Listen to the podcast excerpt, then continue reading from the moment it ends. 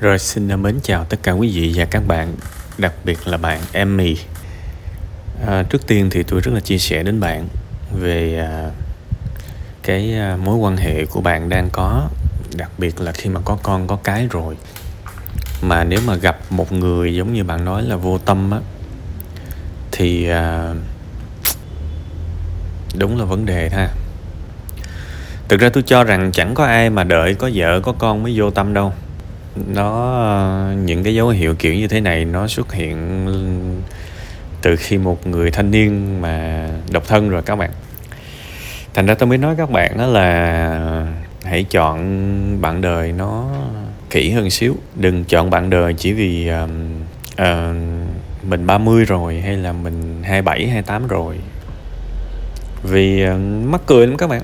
Có những người thì ham vô một cái mối quan hệ, và lại có những người bị mắc kẹt trong đó, giống như người bạn của chúng ta ở đây. Và nếu mà chúng ta mở rộng cái sự tham khảo thì chúng ta sẽ thấy là cuộc đời của mình nó nên cẩn trọng hơn xíu, nói thật. Và không phải ngẫu nhiên mà tôi làm khá nhiều về tình yêu thời gian gần đây. Nhiều bạn cũng hỏi tôi là sao tôi làm nhiều vậy. Thì đơn giản thôi, khi mà tôi tiếp xúc với các bạn thông qua tâm sự buồn vui, thông qua email, thì tôi thấy các bạn hỏi mấy cái này nhiều quá. Và nó đều chung một công thức, đó là các bạn không có sàng lọc, các bạn không có kỹ.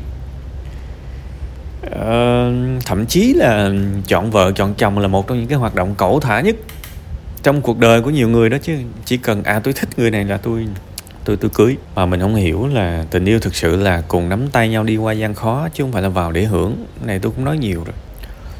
Mình vào và mình muốn ai đó làm gì cho mình, kiểu vậy. Mình nghĩ đơn giản về hôn nhân quá. Thì ok, trong trường hợp này cả hai ông bà đều hiện nghĩ quá đơn giản về hôn nhân, nó mới sinh ra như vậy.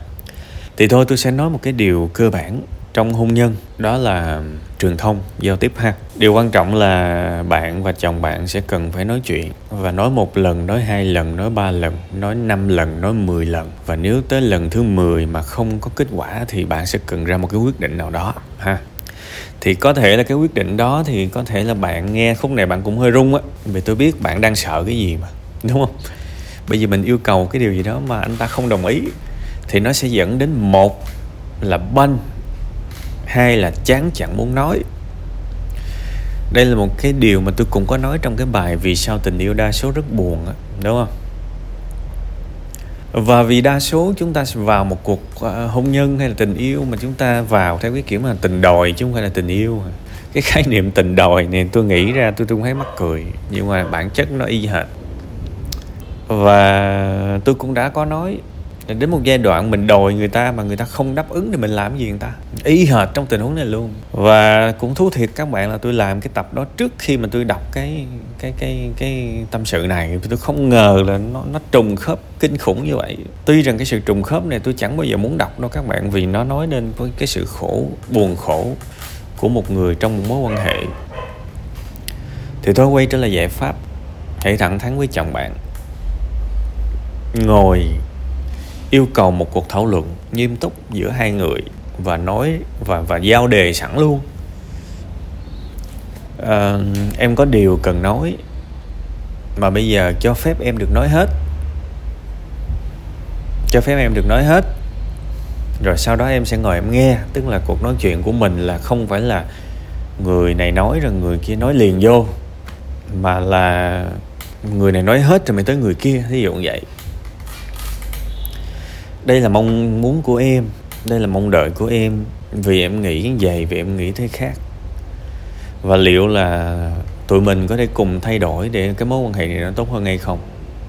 Và hãy sẵn sàng cho một cuộc chiến, vì có thể cái việc này nó sẽ diễn ra 5 hay là 7 lần gì đó, chứ không phải là chỉ 1 lần, nhớ kỹ ha.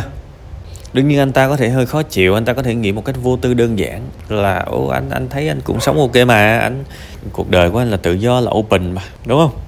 Anh cũng có ràng buộc hay gì em đâu, cho em đi chơi thoải mái, mà sao em cứ bắt anh phải về nhà. Đại khái vậy.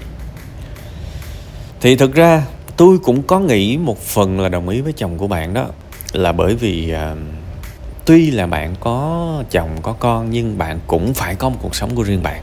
Mà cái suy nghĩ này của tôi là nó cấp tiến lắm nha. Mà tôi nói là cấp tiến không phải là ai cũng chịu được đâu.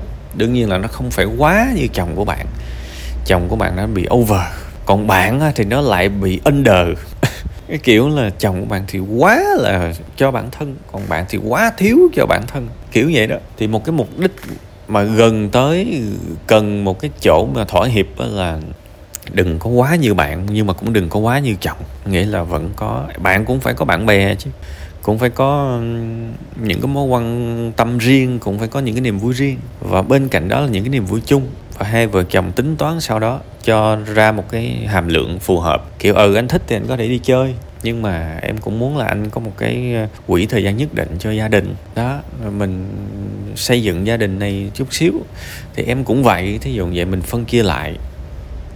Và những cái này bạn sẽ phải ngồi bạn suy nghĩ kỹ nha. Vì thực ra bạn muốn một cái cuộc đàm phán thành công thì chính bạn cũng phải có sự thay đổi nữa. Chứ đừng có đàm phán theo cái kiểu mình bắt người khác phải thay đổi thì không được. Thì chỉ có ngồi nói chuyện thôi. Trước khi nói chuyện thì bạn phải dành đâu đó tầm tháng đi, để suy nghĩ hết về những điều bạn thực sự mong muốn. Bạn phải suy nghĩ trước trong đầu bạn là những điều bạn thực sự mong muốn, là cái thứ nhất. Cái thứ hai là những gì bạn thực sự thay đổi, tự nguyện thay đổi ở phần của bạn. Đó. Thì sau khi nghĩ kỹ thì ngồi bàn, và sẵn sàng là cãi lộn cũng được. Vợ chồng mà cãi lộn có đâu sợ các bạn. Tới cái lúc mà chán không muốn nói nữa thì cái đó mới là nguy hiểm đó chứ.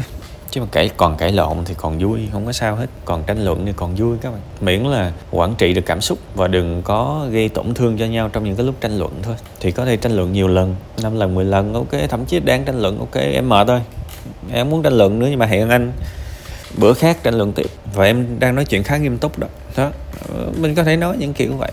Và khi mà mình tranh luận mà mình thấy 1 lần, 5 lần, 10 lần mà không có đạt được một cái